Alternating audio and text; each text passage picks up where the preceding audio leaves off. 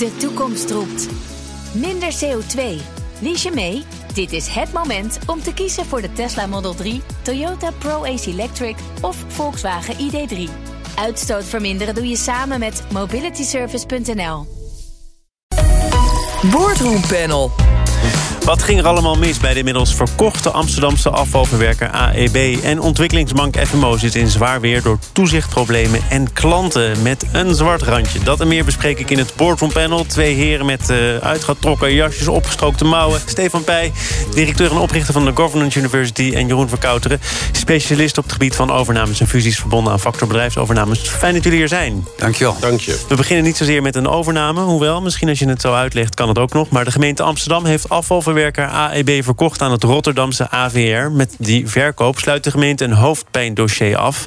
AVR, dat in handen is van de Chinese investeringsmaatschappij Kong, betaalt 450 miljoen euro voor de Amsterdamse branchegenoot. Jeroen, ja. specialist op het gebied van overnames en fusies. Is dit een goede zet? Nou ja, uh, ja, ja nee. Kijk, het, precies wat je zegt, het is een hoofdpijndossier. Dus uh, ga je kijken naar de, de ondernemingswaarde. Die had natuurlijk veel malen hoger kunnen zijn als gemeente Amsterdam ervoor gekozen had om de komende jaren een reorganisatie door te voeren. Zegt de organisatie uh, uh, meer waard te laten worden en dan over een paar jaar te verkopen. Maar daar hadden ze geen zin meer in, denk nee, ik. Nee, exact. Dat is, ik denk dat het puur een politieke beslissing is geweest. Uh, zeg maar financieel technisch gezien had je gewoon een paar jaar moeten wachten. Die onderneming op orde krijgen, achterstallig onderhoud, de investeringen zorgen dat die weer op peil blijven. Maar financieel dan... technisch gezien kunnen we nu al concluderen: ja. Amsterdam blijft over met een netto winst. Had misschien hoger kunnen uitpakken. En de AEB ja. blijft steken met een negatief eigen vermogen. Ja. ja. Dus hoe slecht heeft Amsterdam het dan gespeeld? Nou ja, Amsterdam heeft uh, in die zin slecht gespeeld. Dat zij natuurlijk. Uh, het klinkt natuurlijk heel mooi, 450 miljoen gekregen hebben voor een bedrijf. Maar dat is ondernemingswaarde. En daar zitten de schulden bij. Uh, de, Amsterdam krijgt zijn 160 miljoen lening terug. De banken krijgen 150 miljoen terug. Nou, uh, ze hebben een boekwinst gemaakt van 60 miljoen. En net dus blijft er 28 miljoen van over, geloof ja, ik. Nou ja, dat is, echt, dat is natuurlijk heel weinig als je gaat kijken in het hele totale plaatje. Maar ja, op de bankrekening kunnen ze zeggen... ja, maar we krijgen ook onze lening terug. En dat kunnen we weer inzetten voor de gemeente Amsterdam. Dus politiek is het een spel natuurlijk. Stefan, de Amsterdamse afvalverwerker komt nu in Rotterdamse slash Chinese handen. Ja. Het gaat hier natuurlijk over een uh, algemene voorziening. Iets dat het grotere publiek moet dienen, namelijk een goede afvalverwerking. Ja. Hoe kijk je in dat licht naar deze ja, je, overname? Je haalt me de woorden uit de mond. De, de gemeente. Jammer. Sorry. Ja, nou, dus, uh, dus dat was mijn antwoord. Uh, klaar.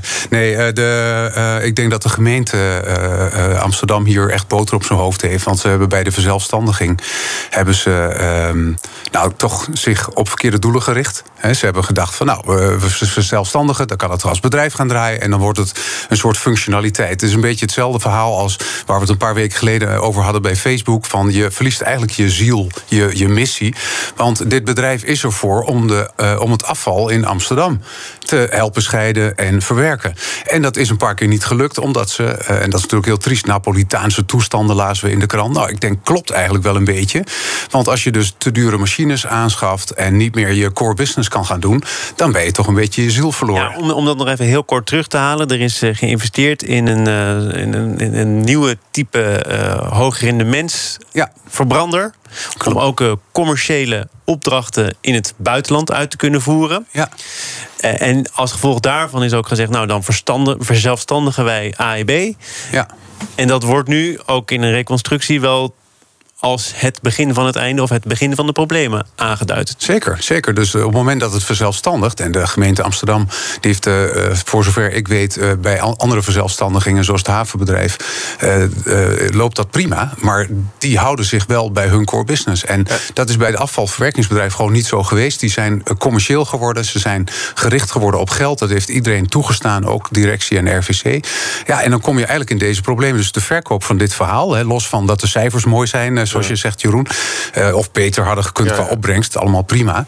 Uh, betekent dat ze eigenlijk doorgaan met deze Chinese eigenaar, die ook eigenaar is van Kruidvat en dergelijke. Uh, dat je niet kan verwachten dat de, de afvalverwerking voor is de dat Amsterdammers zo? Want, want, want de gemeente heeft voorwaarden gesteld aan de kopers hè, op het gebied van de CO2-uitstoot, baanbehoud, lange termijn perspectief voor de stad. Ja. Ja, misschien ben jij, Jeroen, ook wel bekend met dit soort voorwaarden en wat die dan in de praktijk waard blijkt te zijn. Maar dat klinkt als een zijn er niet zoveel waard. Nee? Dat klopt. Nee, dat klopt. Ja. Na een aantal jaren. Kijk, de eerste jaar kan je nog zeggen: alles blijft bij het oude.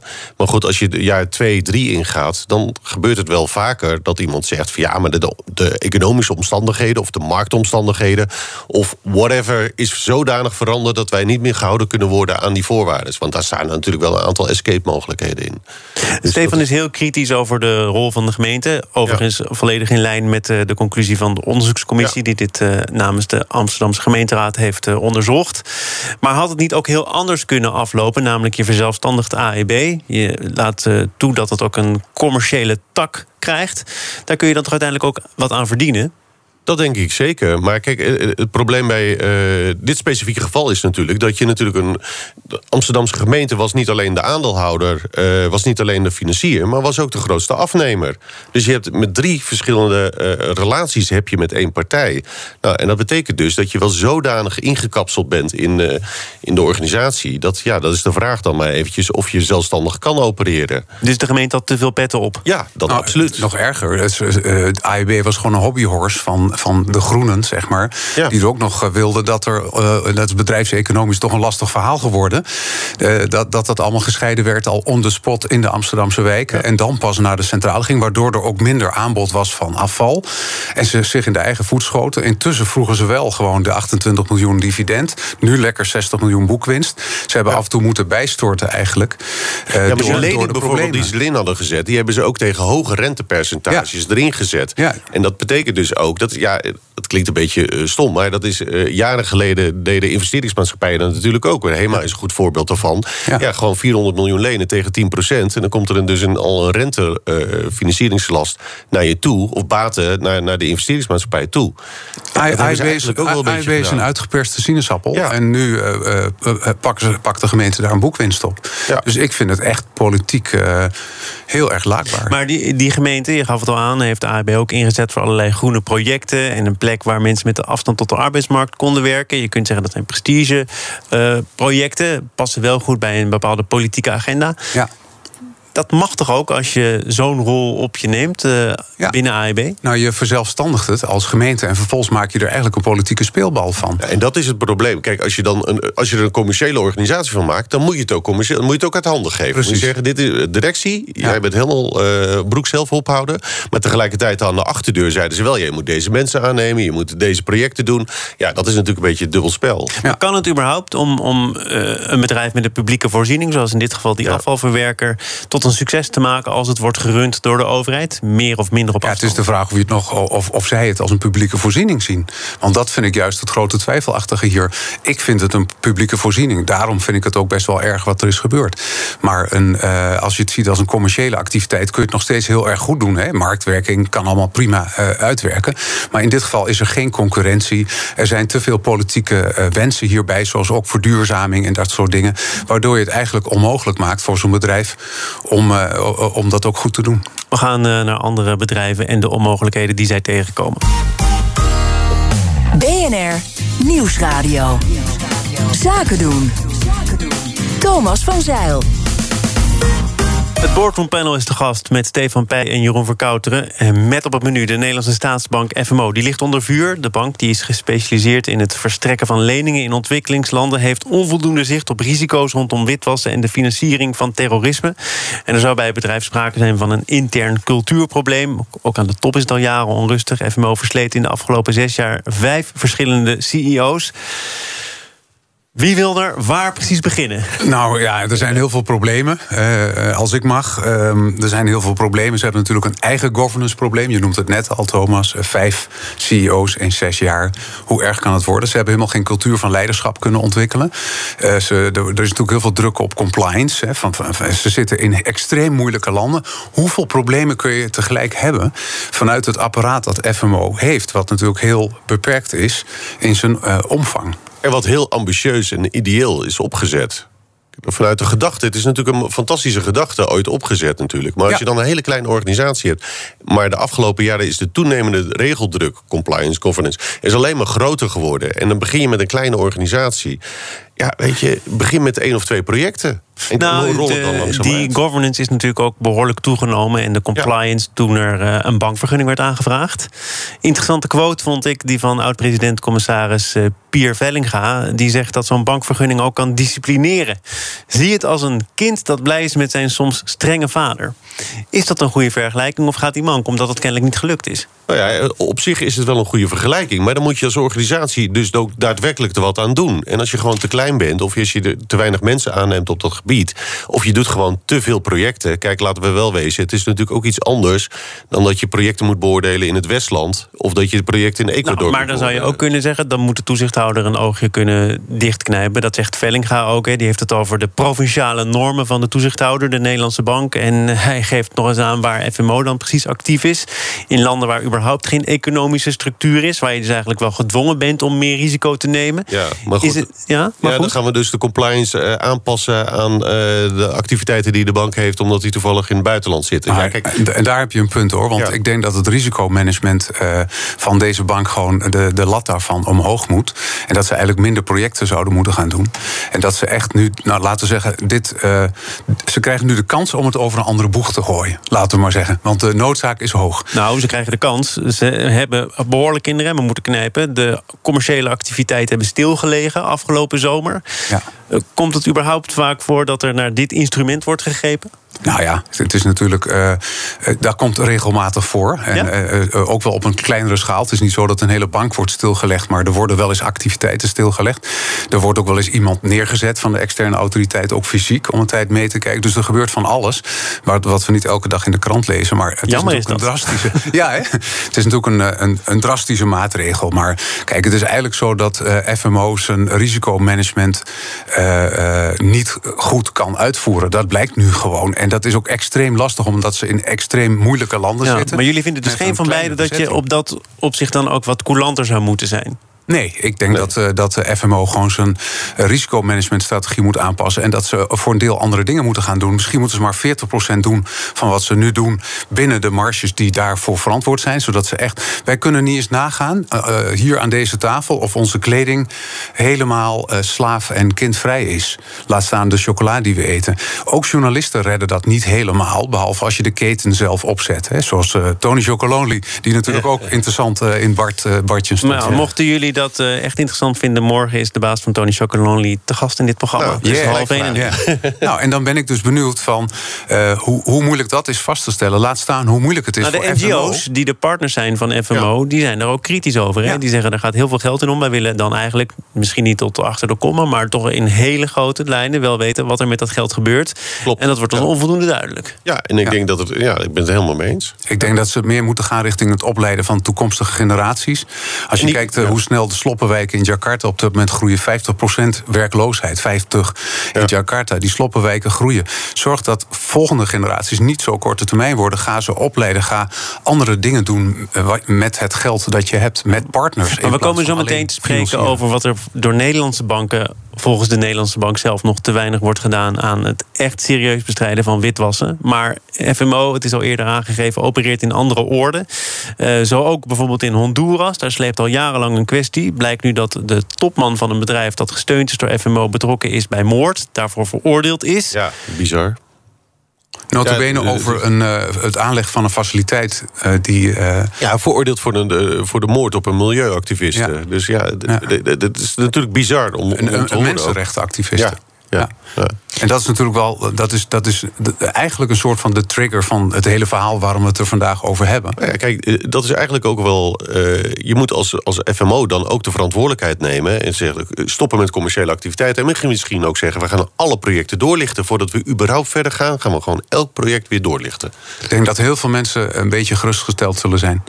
FMO probeert zich ook te positioneren als de potentiële nieuwe groene fondsbeheerder van grote institutionele beleggers die Ja. uit fossiel stappen en die nu iets beters met hun geld willen doen. waarom trek je een hele grote broek aan als je dit al niet uh, op orde hebt? Je haalt me de woorden uit de mond. nee, maar kun, je, kun je dit nog als FMO nu serieus... Nee, natuurlijk niet. Dat kan je helemaal niet serieus nemen. Nee, je kan, geen enkele partij kan met, met dit soort mensen zaken doen... als ze nog ineens dit op orde hebben. het gaat er meer op... Kijk, FMO heeft een belangrijke rol en toegevoegde waarde. En ze doen heel veel dingen goed. Dat moeten we misschien niet vergeten. Nee, uiteraard. Ja. Echter, de, de, de, de problemen die kunnen op sommige termijnen, terreinen zijn zo groot... dat ze daar dus op moeten gaan focussen. En dat, is, dat gaat echt over de core business. Dat de vraag is of je direct moet financieren nog steeds. Omdat daar die problemen dus uit voortkomen. Over core business gesproken. In hoeverre is het tegengaan van witwassen en terrorismefinanciering... een kerntaak van banken? De Nederlandse bank is kritisch over wat de Nederlandse banken de afgelopen jaren hebben laten zien. Deel jij die kritiek, Jeroen? Niet helemaal. Kijk, ik vind wel dat uh, banken hebben gewoon de verantwoordelijkheid. Punt. Uh, voor witwassen, voor antiterrorisme uh, transacties.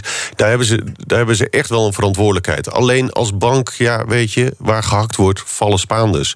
Dus je kan niet al die miljoenen rekeningen, al die stichtingen, alle transacties die, die je als bank faciliteert, die kan je allemaal 100% checken. Maar de kern van de zaak is wel dat jij vindt dat die banken primair verantwoordelijk zijn van wat er binnen hun eigen huis gebeurt. Exact. Banken zelf zeggen, en zijn niet alleen, er zijn anderen die er ook zo over denken. Ja, dit gaat over het tegengaan van criminaliteit. Banken zijn poortwachter, maar als je hier echt iets aan wil doen, dan is dat meer een overheidstaak dan iets wat je zou moeten uitbesteden aan banken. Het loopt over hun systemen. Dus uh, ja, ja, ze zijn verantwoordelijk. Dat de, dat de, overheid daarin moet faciliteren, daar moet helpen, et cetera. Dat mag ook duidelijk zijn. Maar je kan ook niet vervolgens als overheid de banken allemaal de schuld gaan geven van dingen die dan misgaan. Dat is ook wel. Ik vind dat wel een beetje ver gaat. Uh, de overheid, DNB, is constant aan het duwen op die banken. Die banken die proberen pompen en niet verzuipen. Uh, eh, DNB die is zichzelf natuurlijk aan het disclaimen. Zo van ja, wij zijn er om toezicht te houden. En, en dat snap ik, want ze, de, ze zouden zomaar deze hete aardappel op hun bord kunnen krijgen. Dus dat snap ik dat DNB dat doet. Echter, de druk dan verleggen naar de banken vind ik zelf weinig coöperatief. Want de banken die hebben al 20% van hun personeel erin zitten. Die besteden meer dan een miljard geschat, stond in de krant. Dat, nou. komt, dat komt toch ook omdat er in het verleden steken zijn uh, Klopt. Laten vallen, hebben ze steken laten vallen. Kijk maar naar de recente schikkingen. Die komen natuurlijk ook niet zomaar tot stand. Maar ja, dat is ook weer repressie, uh, druk verhogen. En, dus, en je mag best druk op de ketel houden naar de banken toe. Maar ik denk dat de banken echt wel heel hard hiervoor werken. En maar wat de banken zelf niet goed doen, is dat ze gewoon niet uitleggen aan het volk, aan de maatschappij, wat ze wel doen. En dat ze het niet redden helemaal. En dat ze misschien hulp zouden kunnen gebruiken. Van ons? Ja, van als klant. En wat moeten wij over de overheid? Of van de overheid? Ja, als je kijkt naar de, eh, hoe justitie en veiligheid op het gebied van cybersecurity de lead neemt en samenwerking zoekt met bedrijven. Dat is een voorbeeld van hoe dit ook zou kunnen. Jeroen? Ja, nee, ik ben het helemaal mee eens. Kijk, ik, ik, ik vind nogmaals, banken zijn wel primair verantwoordelijk, maar ze doen al zoveel.